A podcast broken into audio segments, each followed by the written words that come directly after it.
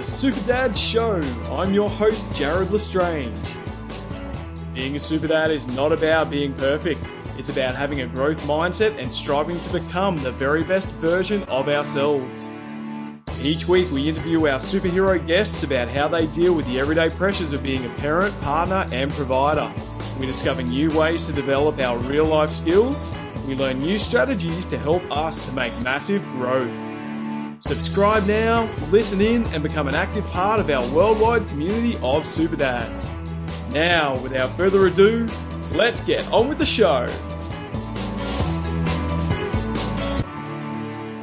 What do Albert Einstein, scientist and mathematician, Dan Aykroyd and Jerry Seinfeld, comedians and actors, Bill Gates, one of the richest men in the world, Steve Jobs, CEO of Apple, Michelangelo, and Mozart have in common?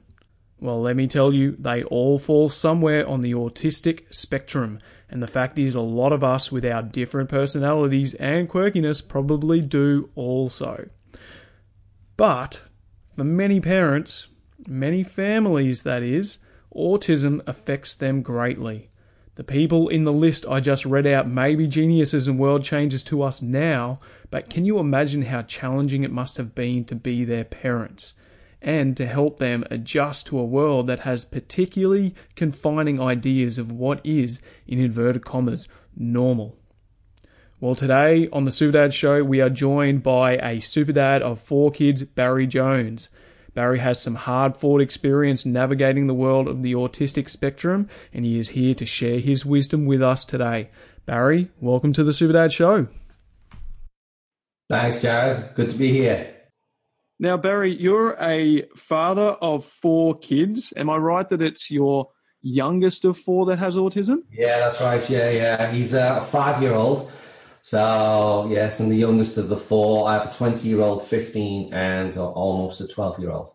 So, okay. yeah. So, um, yeah, so he's the troublemaker in the family. so that must have been a bit of a shock for you to have, you know, three kids who um, uh, are obviously all, all healthy and happy. And I'm not saying your your youngest isn't, but uh, okay. obviously have a challenge um, such as autism you've been through all of that, and it's why I've got you on the podcast today so that you can shed some light and and hopefully a positive message for parents who right now might be sticking their head in the sand or or are experiencing some some changes or differences in their kids. So, look, very first question for you today um, is what is uh, the difference between autism and Asperger's?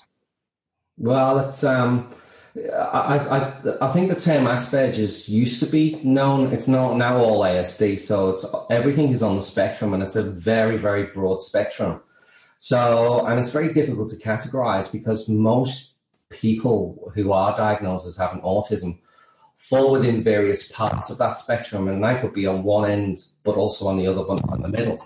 So it's it's a it's a difficult one to answer because it's so broad. Mm, mm. And um, so that whole idea of Asperger's, and I, I, it's funny actually because I speak to people almost on a weekly basis who say exactly the same thing to me. Oh, my brother was Asperger's and my youngest is ASD, more as if it was two separate diagnoses, and it actually isn't. It's all. And to be honest, that's that's why I asked the question because yeah. I know very little about this subject, yeah. and uh, and for me, I thought it was two different things. I didn't even know that there was this autistic uh, autism spectrum disorder, which it had all been you know humped into now. So, thought that was a good question for you for starters. Yeah. Yeah, well, I mean, and we all fall underneath that category as well. I mean, I, I love things in rows and lines. You know, some people pull hair um, you know, they twiddle their, their hair, and, and that's a form of stimming. Um, you know, uh, so it's um, it, we all fall in the category somewhere. So, mm. but it's how we cope with that on a normal everyday basis. Um, obviously, when it comes to my own son, naturally he's been diagnosed as ASD, but he falls in, underneath the spectrum in so many other areas as well. So mm. um, it's a little bit different naturally. But um, yeah. we normally, as normal everyday people, and I say the word normal as in because it, it's an easy reference point for people to understand. Mm. But my boy isn't normal, and nor are other children are on the spectrum in the sense normal. So, and I hate that word um, because we're all normal in our own right. But just as a definition for kind of explaining today, mm. Um, mm. You know, there's so many other areas that has an impact on his life, and also the impact on the family and ourselves. Yeah, so, for sure. And, yeah. yeah, we're going to unpack that a bit more, but look, next question: When did you discover your child was on the spectrum? What were the behaviors or, or, things that made you think, okay, we, we might need to have yeah. a look at this?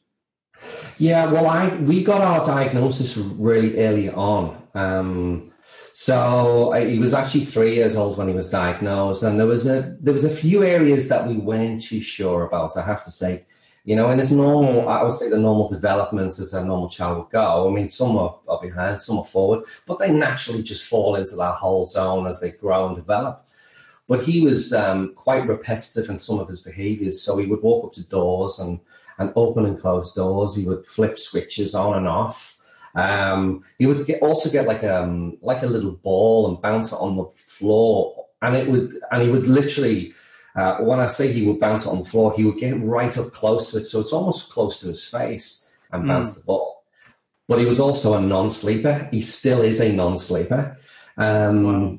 And um, you, you, know, he would be. I mean, he's also um, he's also um, uh, hyperactive as well. So he would bounce off the walls, and and he'd be uncontrollable almost, almost as if he couldn't hear what we yeah. were what we were saying. He was so separated from his environment that we were wondering, well, what's going on here?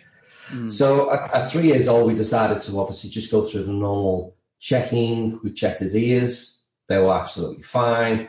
Um, his speech was really, really bad as well, so he couldn't speak. Um, that was really delayed, um, and it's still delayed, which we'll get into and he couldn't really communicate at all. He couldn't really identify what he wanted, how he wanted it. And uh, so it was very early on. I mean, we, we got that whole idea that something wasn't quite right early on.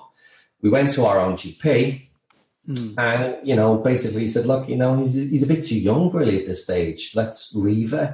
And as you know, any intervention, early intervention is always the best. So we decided to go private which unfortunately a lot of people are, are, are, able to do. But we decided to pay the money and we went to obviously go and get those um, areas checked and naturally got the diagnosis that he was autistic. Mm, Okay. So, look, as I said just in that intro, um, I know for me, my ego would come into it. I would I would be one of these dads who would probably want to stick my head in the sand at first and go, "No, not my child. He's yeah. he's fine." You know, um, you obviously had some behavioural things that uh, that caused you to really, you know, seek out that diagnosis. I mean, what are some things for our listeners that, you know, the the big things that they should be looking for in their own children? Yeah, I'm. You know, that's that. That's probably a, especially from male to female. I found this in in certainly my own relationship, my own partner, that we were. She would actually bring it up to me, and I, and because I'm a nurse, um, I would go back and say, well, look, you know, he is too early on, and I, I put my whole clinical head on. Mm-hmm. And then I, that would be my rational aspect and go, well, you know, give it a chance. Let's see how he develops uh, but really, I think deep down, I already knew there was something wasn't quite right. I'm, i was probably almost exactly as you said, putting your head in the sand and saying, "Well," uh, so I, am probably victim of that myself, and that, and that's mm. that that's probably one of uh, one of the things that I really should have changed. But but you know, we, we did get it early on in the diagnosis as well. So his diagnosis was done at three years old, which is probably a little bit too young but his symptoms were so, so advanced that it was fairly obvious there was something wrong. So it wasn't yeah. really hard to break that down. Other children, they might be not, they might be a little bit more refined. Um, mm. They might notice it till they're seven or eight or nine, you know, as yeah. their behavior changes and as they grow and develop. So mm-hmm. it's a, it's a very difficult one to put into certain categories, but I certainly know from my own perspective that, um, yeah, I did do exactly the same. I did put my head, head on the sand a little bit and put my rational mm. head on rather than my yep. father emotional head on. Mm, mm. So, so, you spoke about you spoke about how your wife and yourself had this difference in opinion there. How did that impact your relationship at that time? Oh, I think it's um, it definitely did have a massive effect on the relationship. In fact, the strain was actually quite quite astronomical. I think my partner's a very different individual. She's not really a great talker. Um, you'd think it was the complete opposite, but then me being a nurse, and I'm, I've probably got a larger set of ovaries than she has. So, from my perspective, I was I was wanting to talk about it, and I was wanting to express those things, and wants to say, look, something isn't quite right, which is a kind of contradiction, really, in, mm. in respect, because I, I'm probably a little bit deeper in that time, but she wasn't ready for that. And I suppose that's where it comes down to that whole grieving process as well, because it is a grieving process. And I think people, once you get the diagnosis, it's almost like a smack to the face, and it's like, well, what do I do? You know, mm. um, mm. you know, and I think as well as there's a stigma to that as well as we've got a disabled child. Visually, you look at my child and you would go, he's a perfectly normal, healthy boy. As soon as he hmm. reacts and he moves around and he does his normal autistic quirks, you know something's not quite right we've come to endear that. It's it's something we've embraced. So we're not. Yeah. I'm certainly not ashamed of that now. Um, yeah. However, it's the within the appropriate settings. If we're in a shop or those sort of things, which people do get uncomfortable with, or we're around friends, or mm. you know those sort of things. They they say they understand, but they probably don't because they don't really know quite how to react to it themselves. So, but that that relationship uh, issue just getting back to that was was was absolutely a hard one, and it's still mm. going through that transition. I think some people think we just kind of accept it and now we move on. It, it doesn't work that way at all. It's a non and it's an ever ongoing process. As he develops and changes, we develop and adapt and change to that that that too. So we're yeah. going through a state of change, and we have to be in line with each other because mm. you know she wants to cope in a her her own way typical man, I wants to go and fix it.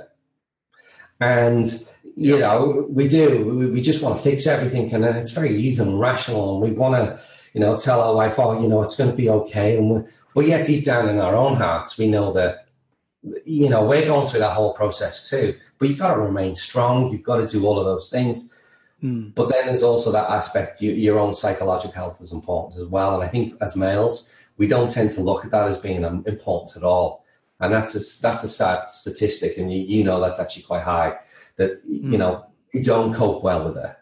So, mm. and I see that as a massive generalization, but I think it's fair to say that we don't, and we, you know, we we don't look at it from another person's perspective, certainly from a female's perspective, and they process things a whole lot differently than we do. It's how we mm. align ourselves so we're on the same road path and on the same framework, and the geography of the landscape is the same. So it's a difficult one. It's a difficult one. And I can't put it, I can't give you any advice on that because it's mm. difficult for everyone. But as long as you understand that it's there and you do have to adapt to it, that's probably the only great advice that I can give that you need to understand that it, it mm. does exist. You have to accept that, but how are you going to work around that? Yeah. So look, it's it's probably it's probably something that you know we could talk a little bit more about just because uh, my statistics here are that 80% of marriages with a child with autism break down. Now, you've spoken about the uh, stress and strain of that. Obviously, the most important thing in any relationship is that communication, yeah. um, open communication about it, not holding things to uh, to ourselves, and uh, and also, I guess, working as a team with this. Now. Mm when you had this conversation with your wife and you finally decided, okay, you know, it's it's time we accept that we need to, you know, get an opinion about this, a professional opinion. Yeah. Um, you know, the question is, did you did you initially Google it and and you know look to Doctor Google for these answers, um, and then once you had done that, yeah, which most people do, and then you know the big question is, you know, what should parents do next if they suspect, suspect their child has autism? So they've looked at Doctor yeah. Doctor Google, they've looked at the behaviour, they've said, okay, we do need to do something about this. What should they do next? Yeah, that's a good question. Um, I, I, think we'd start when we initially got diagnosed. That we'd started out with speech, and I think in the piece that I sent you, you know, I originally spoke. It was it was something that I knew was quite there, but I wasn't really too sure.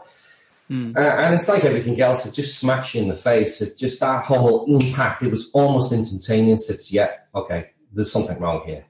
And I, it was a very big realization for me at that time through speech. It was probably suggested. And, uh, you know, now reflecting back, I, I mean, he was climbing on the chairs, he was climbing on the walls, he was just all over the place. There was no coordination. We, we couldn't get him to sit in one space. He would just bounce around the room. And when I say he would bounce around the room, mm. he would be on the cabinets. He would be, it, it, it was, mm. so now rationally when I look at it, uh, it was it was fairly obvious, but as you know, you, you you you do put these things aside and you think, oh no no, maybe he's just developing a little bit slower than everyone else.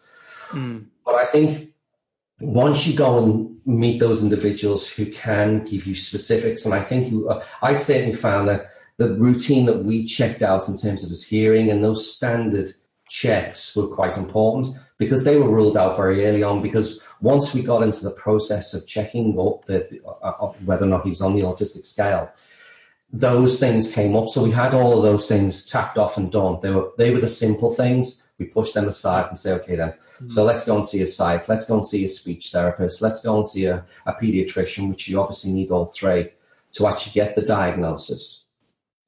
I, I think um, th- this is probably um, when you do get the diagnosis, it was almost like, yeah, well, we got the diagnosis, but what do we do now? yeah. And um, it was almost like a handshake and a here's the bill, and now you can go and apply for funding, and um, and that was really it. So I, uh, and that's when we we linked up with Naomi on her page to really speak to other people and go, okay, then, so what do we do now? Um, and that's um, and that's a long, long road. You know, we're we're on that journey, and we will be on that journey forever and a day now. So, um, yeah. mm. so, so let's I, let's um, let's go on. I was just going to say, yeah, let's talk about what support is out there now. You spoke about Naomi and a page, which is Autism Australia, is it? Well, no, it's um, it's um, uh, Life on the Spectrum. Life so, on the Spectrum so, I mean, you can Google, you can certainly Google her uh, or go on Facebook. She has a private group and you can join that. And that's really, really important. So I'm sure you're going to give the, um, the details of that in this podcast. Um, but I found that that was completely valuable. There was two things to that though. I suppose I wanted to say is that, you know, I didn't want to go onto the page and maybe some of your listeners might want to, to, to listen to this, but I found that a lot of people would get, get on there and then they would speak about their woes and their lifestyle and how had the impact and and mm. and I'm not sounding so frivolous in the fact that you know we're still going through this too, but I didn't want to get onto a page where it was it's it's great to express and it's great to offload, but I'm more of a, an individual that goes okay then I understand the impact it's having on your life, but let's not get too bogged down on that. What are we going to do about it? You know. Yeah. And that's sometimes that hard transition. And it's like getting a coach like yourself to get involved and say, look, you know, you as an individual almost need to go through that whole process yourself so then you can be in a better frame of mind to actually take care of your son or your daughter or whoever it is that you're looking at. So I would always say it starts with you first. It's almost like the analogy of, of you know, when you're on an airplane, they say put your mask on before you put the child's mask on. Mm. It's exactly the same principle in that you've got to get yourself in the right space before you can get your child in the right space to move forward. So I would always recommend that certainly start with you first. Get over your things and then move on. Yeah. Because it will trap you. Mm. Because if you haven't quite coped with all of the emotion that goes with the whole grieving process, you're going to get locked in there. And I think that that's what happened to both my partner and myself, that she was yeah. quite locked in there. She didn't want to talk about it. It was mm. something, it just, and I wanted to fix it naturally. So this resistance would always be, be there all of the time until we finally aligned. We got the diagnosis. We were finally aligned. And it's a case of, okay, then we can't change what we can't change mm. but we can change how we're going to cope with his, his, his condition and what we're going to do about it. Yeah. So that would be probably an important point to make. Absolutely. Yeah. Absolutely. So, but then outside of that is what other um, you know systems are in place to help you, mm. and definitely those coping groups are very very important. Um, so, and you will also once you get the diagnosis, you'll be you'll be given a, a worker who will be de- designated to your specific area through NDIS and the NDIS funding. So, and they will be able to tell you what kind of um, services are available to you, whether or not there's speech, whether or not for schooling, you know, because my, my boy has a full time carer, um, whether or not there are toileting issues. Um, there's a great um, system called Pebbles, which helps. So, um, there are, as I say, there are a lot of fundamentals within the, the diagnosis, but there are also a lot of services around there to help and, and, and help that transition and, and help you along. Mm, okay. All right. That's great. And look, as you said, uh, I think it's really important uh, with this podcast to make sure we've got some links for people to get through to some of these yeah. support services. Most mm. important thing I wanted to do today in getting you on is just have an open and honest account of yeah. the challenges and also just the, the the, the joys and and helping to you know um, assist dads who may be going through realizing that their child mm. might be autistic to realize that it's not the end of the world it's not a disease it's simply something that yes yeah. it's going to cause some massive challenges you know. For their family but there yeah. is hope and uh, yeah there's some incredibly um, amazing people in the history of our world who have done some great things because of being yeah. on that spectrum so Look, let's just go back and let's let's talk about your personal journey a little bit more. The grief process that you went through. Um, you know, your coping strategies. Did you turn to alcohol initially? You know, did you find yourself getting a lot more stressed? Did you find work harder to deal with? You know, what's what's your honest yeah. account of, of how things have been for you in, in the last five years and yeah, it's um, yeah. I, I think what I think what I found most of all it was it was such an impact on the relationship that I had with my wife, and I think that part was probably the hardest. I mean, now is you, you know we, we'd have to live a very separate life. I mean, you know, I would have to stay away from the shops because if I took him to the shops, he would be violent. You know, he would. I mean, he's certainly not a violent boy so he's not smacking his head against the wall or causing self harm, but he would be violent to me and he would gouge at my face. And it was all purely stress related, which is a huge part of the mm. condition. Um, and uh, you know that that kind of that kind of difficulty it, it has a really really deep effect on you. You know, it's because you you understand and you think, well, how could you do that to me? I'm your dad, and he wouldn't call me dad yeah. because he naturally couldn't talk.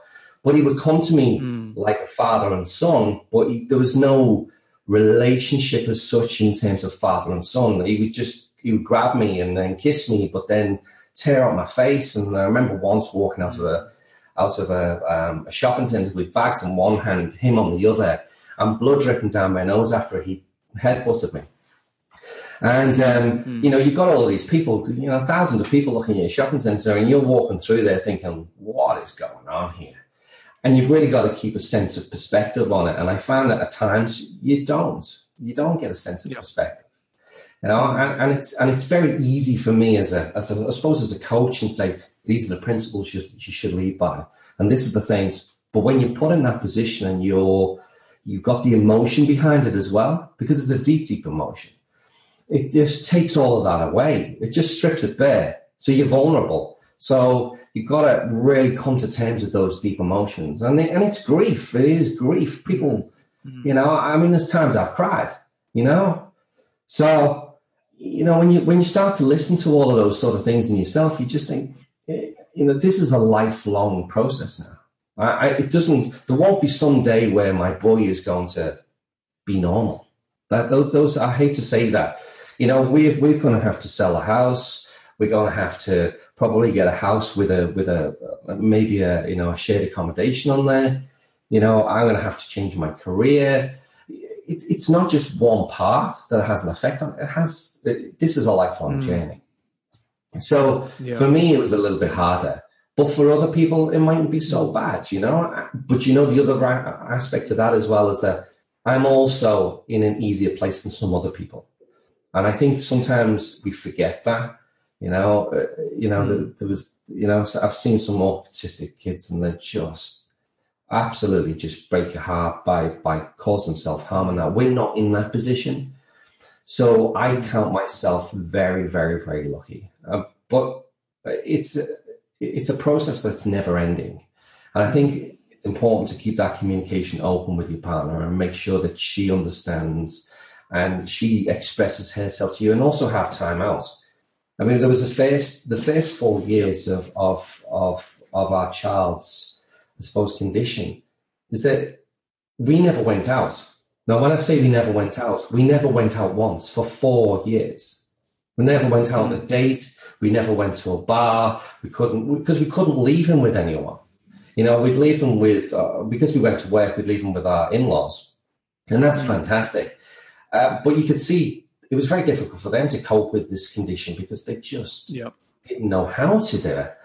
Um, so we wouldn't ask in our own personal time whether or not we could have support or just get time out just to be man and wife Mm. couple, lovers, Yeah, friends, all of those sort of things that are vitally important. And I, I, that was one thing I absolutely wish that I would have taken on board a whole lot more. I Yep. should have really spent far more time not focusing in on something because it was so easy, but also focusing on ourselves. You know, as I said before about the analogy of putting the mask on the, the, yourself before you, you have to do that because you're in a better space. Your partner's in a better, space to cope. And that's why we've got that 80% occurrence rate, and unfortunately, people separate because they just, they're not aligned. And remember as well, that line, although might be linear for, for most, we're all on that line very differently. So I would appreciate that my partner was behind me. I was more on acceptance, so I was further on than her. And then likewise, I pulled back and she would go forward. And it's how you draw that line together, but understand and respect that sometimes along that grieving process line, you're always going to be in a different space. So, Mm. so yeah, so it, it's still hard. It's still hard, and, and will continue to be hard. But every day, it's a, a little bit better. We we understand it a little bit better. But his condition changes an hour by hour moment. What what what strategies we play, put in place today mightn't necessarily work tomorrow, and Yeah. That's just the condition. That's just the way it is. So Mm. but it's really really important to, to see each other you know to, to be with each other to be a couple uh, you know we as i said before you know we become a, a king size bed made for three that's our, that that is our life he's up every night every night Uh, he's on drugs to help him sleep but he's up every night Mm. so it's how we do that whole working social balance you know uh, you know parenting balance and remember as well one thing we haven't spoken about is the three other children within this as well. Mm. You know, it's, it has a massive impact on them too. You Yeah. know, their and life how how do they manage it? actually, I have to say, they've managed it really, really, really well. Um, you, you know, they, they need their own space, and that's important. The teenagers growing up. Um, one of them's al- already, obviously, she's almost 20. So, uh, so she's a little bit different. So she's more the actually the two girls within the family, they're very, very supportive. So they Mm. spend a lot of time with them, which is fantastic. Just while we're making dinners, and that's also because we have to separate dinners because he's on a, a very different diet than what we're on. And, um, you know, but the, the, uh, we've been very, very lucky in that their transition along, I suppose, the, the, our journey has been really, really good, but it's not necessarily like that for other families. So it's really, really important at the beginning to sit them down and, and get them to understand because it's a, it sometimes not a physical disability that you can visually see. So people can rationalize about. And I often, I, I, you know, I've heard people say, would it be easier to have a disabled child as, as being visibly disabled than, than a mental disability? Because he looks so normal. I, I, I keep going back to that whole normal, but he just looks like every other child. Mm. And I think you're probably right. It probably would have been easier to accept if he wasn't in that whole normal. And I, I hate to say that; it sounds so terrible, but it would also be easy for other people then to go, "Oh, I get it, I understand." but it's almost like this blind condition that people don't go, "Well, you know, your, kids acting out, but you know, it, give them a backhand," and, and you know, you can't beat the autism out of them. It doesn't work that way what's socially acceptable for him is very different than what we do, you know. So, um, so yeah, it's. Um, but the kids have been great. They've they, they've really really embraced it. They understand his quirkiness. He flaps in the corner. He does his things. He, you know, and, and we have a laugh and a giggle about it. And you have to, you have to find humor in it because if you didn't, you, you'd, you'd fall apart on a daily basis. So we've we found our, our coping mechanisms, and now we laugh a whole lot more than we ever did do, and that will mm. change. Mm. That will change. Yeah. So yeah, but no, they've uh, we've been very lucky. We've been very lucky. Mm. And you mentioned that uh, that your son has a different diet to the rest of the family. How does it differ? And why is that? Yeah, well, he's on still blended foods. Um, you know, he has a sensory processing disorder as well. So, okay. in terms of textures and that sort of stuff, like meats, all that sort of stuff, it's very, very different. he sees a dietitian on that. Um, so, uh, you know, he likes he likes stuff that's blended. So if it's got no body to it, uh, you know, a good analogy is we used to uh, we hear people saying, "Oh, I'm trying to get my my child off chicken nuggets and that sort of stuff from McDonald's." I gladly go down and buy my boy a McDonald's because he just wouldn't eat a chicken nugget. It's just it's so crazy to think about it. He's still on blended baby food at the moment. Mm. So it's how we get over that process, and because he, he's obviously got difficulty in his motor function as well. That that difficulty in terms of him actually feeding himself is, and to get him to sit down and actually have a meal with us is almost impossible because he's up, yeah. he's down, He's back, he's forward, he's crossed the room, he's back again, he takes another mouthful, and he, it's so it's it is a, such a disruption. So we we we very much separate ourselves. Unfortunately, mm. that's the routine that we have that works for us at this stage, and that's what I'm saying. It works for us. However, we're now at a stage now where we're slowly introducing, you know, uh, strategies that we can try and involve him more in his normal diet, uh, in a mm. in a possible normal diet um, but also as a family. So it's important to try and you know bring those family routines together and do it as a family. So because we have the two different we we have the two different routines, and it's important to try and draw those together because we are a family. You know, we, we, mustn't yeah. let this condition take control of everything that mm. we do on a daily basis. It's impossible. You mm. just you just mm. can't do it. So yeah. you just try and bring some normality to it. Do you think that the world is becoming more accepting of autism?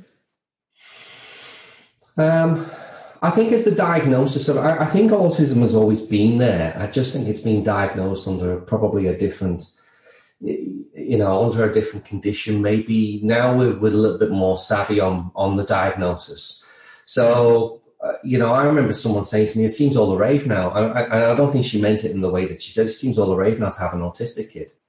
And um, you know, some people can be insensitive to what they're saying, but but take the insensitivity out of what she said. I can understand that because I think you know that whole acceptance on on on who and what we are. You know, we're getting a bigger society now. Where, you know, how we interact and how we relate to each other is um, mm. is obviously more prevalent. So it, it's far more on the front. We're a very social being now. So yeah. those social, um, visual social aspects are seen a whole lot more now. Mm. And I think, um, you know, that we're getting better diagnoses, we're getting far easier and earlier intervention, which which any any intervention, early intervention is the only way to go. The problem is the system is too hard to go through. You know, I, I was very lucky. I had the money to go down and go, okay, then let's get a diagnosis and let's get this done. Some people are, you know, they're going to their GPs and it might take them two years. And that's yeah. two years and 24 months of non therapy that could work for that child in that situation, which will reduce costs anyway further down the track and the issues that go along with that. Mm-hmm. So, mm-hmm. to me, that early intervention and that framework is so so so important. And there are there are systems like skill builders and that that are coming on, and and um, uh, therapy focus and all of these people that are they're businesses in their own right. But there's the great systems whereby the government is now changing over to the newer NDIS system. Um, because there are also a lot of people as well out there who were bleeding the system with a diagnosis but not really having any issues at all. And as taxpayers we're paying for that Mm-hmm. So there's a couple of different things. I understand why the system is the way it is, and we can't change that, but we can we can change how we perceive it. Um, but we can also. Well, there are obviously people out there who are trying to change the system and make it easier. Yeah, um, yeah, absolutely. What, what do you know about that? What, yeah, yeah. What changes do you think do really need to be made? You, you spoke about. Uh, you know, a diagnosis and then treatment taking two years for people who don't have the money to slap down. I mean, that's that's something for starters that needs to be changed. And what you're saying is that the NDIS framework allows parents to sit down. I, have just had my um, uh, my brother-in-law, uh, mm. his his mum, you know, has just gone through with my wife and done all of his NDIS uh, you know, framework paperwork, and it was arduous. It was long. Yeah. A lot of people would probably put it in the too hard basket, but as you're saying, it's there for a reason as well to weed yeah. out people who might be trying to rule the system.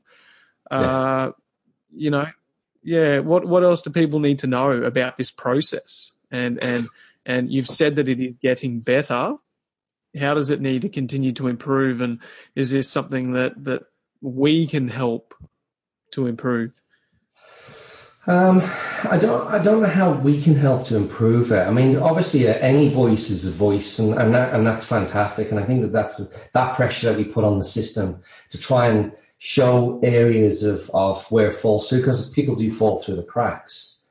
It's it's it's separating the wheat from the chaff, and I think once you separate those and you really understand what the fundamentals are, we've already got to understand that uh, you know, the system shouldn't be so hard for people to work in.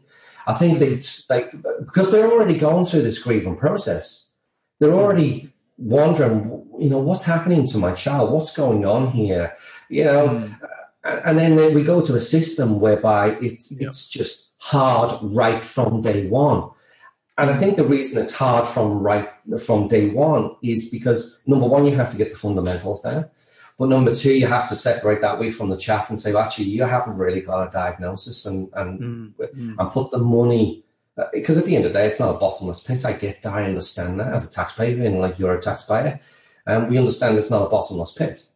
We want the money to go into areas where it's important. But at the same time, the system doesn't have to be so hard.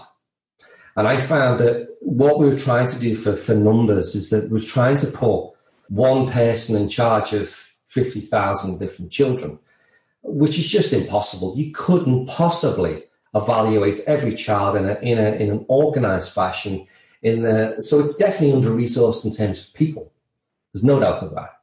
Mm. Um, and that's definitely fundamental and number one, far as I'm concerned. That there's just not enough people to go around, mm. help get the diagnosis to move them forward. So it's actually about spending the money early on rather than later yep. down the track when these children or mm. who are uh, semi-adults to adults being not able to to work because well what, what are they going to do as a, as a as an individual as a as a contributor to society? What are they are, are they just going to be in constant care all of the time?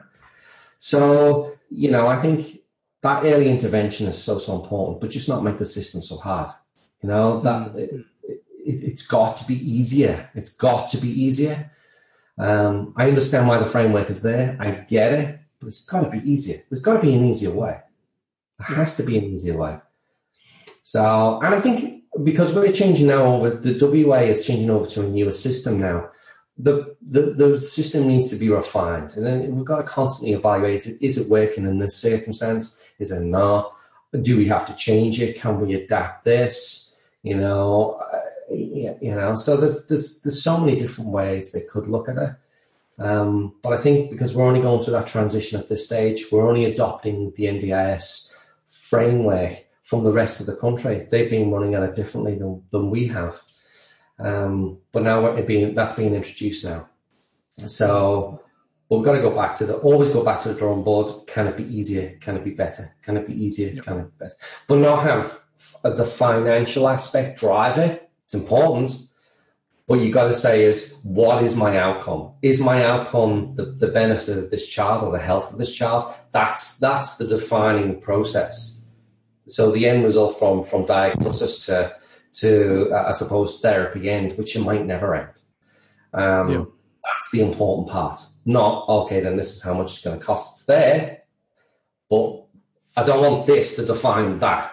That has to be first. This has to be second. Agreed. Mm. Yeah. What do you wish to share with dads who are listening to this podcast or mums to help them to be more accepting of your child with autism? Um, you know, it's funny actually. My little boy went to a birthday party for the first time, not last week, the week before. And, um, you know, he's good as he defenders on, and he obviously looks different than all the other kids, but the kids embraced him tremendously. Um, mm. Some of the parents were a little bit not really too sure what was going on. You could see they were they were uncomfortably comfortable. you know, for what we would we would say, oh, that's perfectly normal. Don't worry about it. And um, they'd be obviously taking photographs and looking, going, "What's going on?" just so I, think acceptance is a is a big big part of it, and, and you know, all kids come in different shapes and sizes. That is so unique, and and I think it was funny actually because the kids were actually more accepting of him than the adults were you know, and because kids don't have that frame of reference, they don't have those barriers in place. They're not being programmed to to understand what it is. They just accept him as he's Caelan. That's mm, it. That's just perfectly normal. And uh, I dropped him off at school this morning, and he went in hand in hand with a little girl, and the girls were all walking behind him. Fantastic, he's doing a great job. but you know, the kids are great in that respect. It's just the parents; they they, they need to understand that it's the condition is not a blind condition. You might visibly see yeah. no no disability with the child. You, visually, you don't see it, but you can mm. see hmm. there's a there's a mental there's a there is a mental condition behind there, and and how he's wired is very very different than than, than other kids. Yeah, and uh, it's that mutual respect and understanding. Because I've had mm. you know families say you know doesn't it doesn't you know your child take away the services from my child who's developing normally and that's a perfectly. Ah, oh, geez, ouch. yeah, it's it's a perfectly. Uh, uh, my rational head says, "Yeah, you're absolutely right." My father and my protective head says, mm-hmm. "I want to punch you in the face," but but I understand that. I understand that. So I, I'm I, I can probably reflect on it far far better than other people, and understand why people would think that. But it's all about that acceptance of all of the children within the same framework and that we all develop on a different way. You know, we all might develop in a particular way that other children do. So it's very, very important for them to understand that. Because yep. as judge, we, we kind of judge and we can go, oh, yeah, that, that, that, that, and that. And we can put mm. everyone in categories on, on how we perceive it to be. It's just not the case at yep. all. And that only comes down mm. to uh, those natural things education, you know, they understand what it is and how they've got to react to it as well. So mm, mm. we're too judgmental, unfortunately, in society today. We, we live in a judgmental society. We promote it on TV. You know, mm. you know, we we you know we we glamatize drama and we think it's all okay, and that has an impact on everything in our life. It's not just one hmm. aspect; it encompasses everything. So they they got to understand and separate it and go, this is not drama. This is, this is a little human being that is developing and growing differently from my own child. What can I do to help? Yeah. So, yeah. Yeah. So help me to summarize our conversation today. The things I've taken out um, of it, just to just to rattle a few things off. Uh, number one, early intervention is very important. So don't stick our head in the sand as parents if we see something that we feel needs to be checked out, um, mm. you know, medical, behavioral, whatever, do it. Yeah, put our mind to ease. Number two, open communication with our partner. oh, and yeah. uh, and also making sure that uh, that you are making time for yourself and making time for you know your relationship however you need to make that happen however difficult it's going to be for the sake of that marriage. Do that yes. Yeah absolutely. and um, mm, and then yeah the other the other thing i really got out you know each child is different. Uh, you know things are changing. People are starting to understand autism a lot more. Uh, mm. but you know there are still a lot of parents out there a lot of teachers um, you know a lot of the public in our in our shops that would see what happened to you and your your blood nose walking out of the shop and make some incredible judgments not being as sympathetic or empathetic as they should be of of the situation yeah. that you can't change or that you are doing your best to manage yes yeah, yeah. what are, what are some other mm. Yeah, it's. Um, I think the way you've you've put that is is is, is absolutely correct. Um, I think I think the, the one part that is probably more prevalent for me is the relationship that I have with my partner. That was mm-hmm. probably the most important part. That I don't. I think we were just so so far apart in what we thought. You know, and as I said before, without going back over it, the, the the the communication was on two different levels. And it was, you know, if you need to go and see a counselor, go and see a counselor. If, you know, if there's a stigma behind it all, go and, go and see a therapist, go and see someone that is going to draw that line back together. We let it, we did let it go on for far too long. We absolutely did. And I think that's just a coping mechanism also for my partner because she was locked in her world. I was locked in my world. Um, and, and and thank God we were strong enough to actually get through that. And thank God we were we we're just uh, we were able to work through that together and just respect those mm. those moments where she had to be where she had to be. I did, but it didn't mean we were going to go on separate lives. Um, mm. But I have to say, it could have. It really could have gone that path if we'd allowed it to be. So mm. it's about putting your hand out to someone and saying, "I need help." And I don't think, certainly as a man, it's hard to do that because you want to be in control. But you know, and, and she would go off and speak to her friends more than she would readily speak to me, and that's perfectly normal. That's just normal. It's how we draw out those, you know, those um, those issues, but bring it together as because it's our child. And that's how we have got to be on the same wavelength, and how we are. We can't fix it, but how are we going to manage this? How are we going to mm. manage it together? So yeah. I found just all, us basically writing almost like a care plan, getting organized together, drew us together because we were able to work together and say, okay, then this is what you can do. This is what I can do. Let's draw it together so we're all on some kind of, of plan. And I found that that mm. helped a great deal because then we were it was we were more open then to to able to talk about it and understand it. So yeah, it's um but that definitely that was the one part that that had the biggest impact on me as a relationship. And and to be frank, it still is. Still is. It's a never-ending process. That whole growth, it's ne- it never stops. It always continues. It always continues. Mm-hmm. You got to adapt with it. Yeah. So yep. so yeah.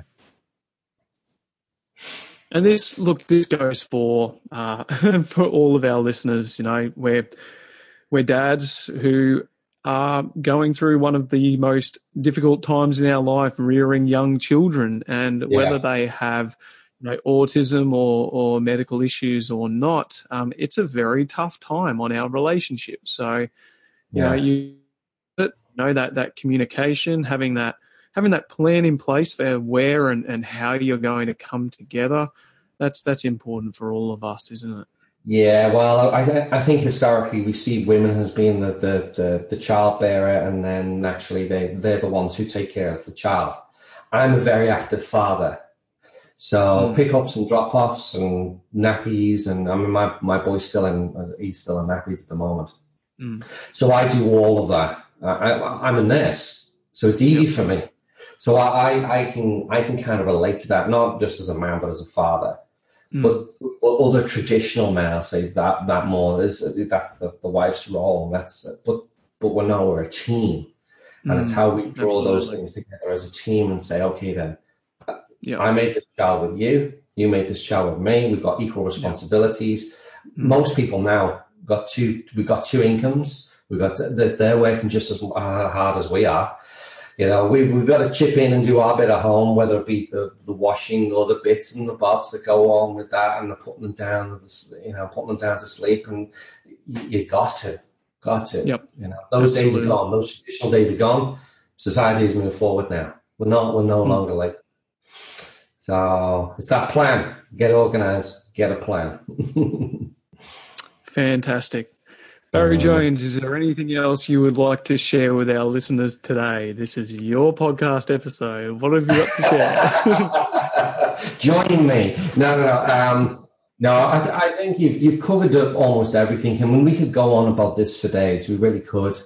Um, I could probably tell you a bit more intimate stuff. We probably get a few tears with that, but I think overall, you've you, you've probably you've probably encapsulated everything that's needed to be said. I, I, I still think the most important thing that people need to understand is go and get help and ask Mhm. for help when it's getting really, really hard, and whether it be autism or anything else, go and ask for help. Because once you make that move, that's the hard part. The easy part is the, the after that. But the, the actual movement into that that space is the difficult part. So go and get help. Go and ask for help. Go to your GP. Go to your friends. Go to your family. Just say, I need help. I, it doesn't matter where you get it from. Just get help. Don't be. Don't try and be a survivor and hero because it just it'll suck you up and it'll it'll it'll dry, it'll it'll suck you dry and you, you just won't be able to function. So go get help. Go get help and don't be embarrassed. Absolutely. Absolutely. Don't be embarrassed. Mm. And look, the the big core message of of the super dads is, you know, you are not alone. You know, Yeah, that's absolutely. why we've got such an amazing community. There are, you know, it's it's been fantastic. Um, you know, for for me personally to be able to get such an insight and perspective into other people's challenges because sometimes I get so wrapped up in my own that I don't Yeah. realize that I've actually got life so good, you know. So Yeah. Mate, I really appreciate the message that you've shared today. There is hope. There are so many, um, you know, high performing, amazing people out there that, uh, you know, have stepped up as super dads and, and, uh, you know, uh, doing the best thing for their children and, and, uh, you know, tackling some very, you know, difficult life challenges, having children with autism, for example, and all of these, uh, you know, behavioral issues that you've covered today. But, you know, we're all here for you. If you're listening, make sure that you do reach out inside the Super Dad app. Make sure that you go to the links that I'm going to share in the show notes and uh, don't do it alone. So thank you very much for joining us. And uh, thank you very much, Barry Jones. Anytime, mate. You take care, Jared. Good on you, mate. Please make sure that you listen in for the next episode and make sure you download the Superdad app at the superdadapp.com.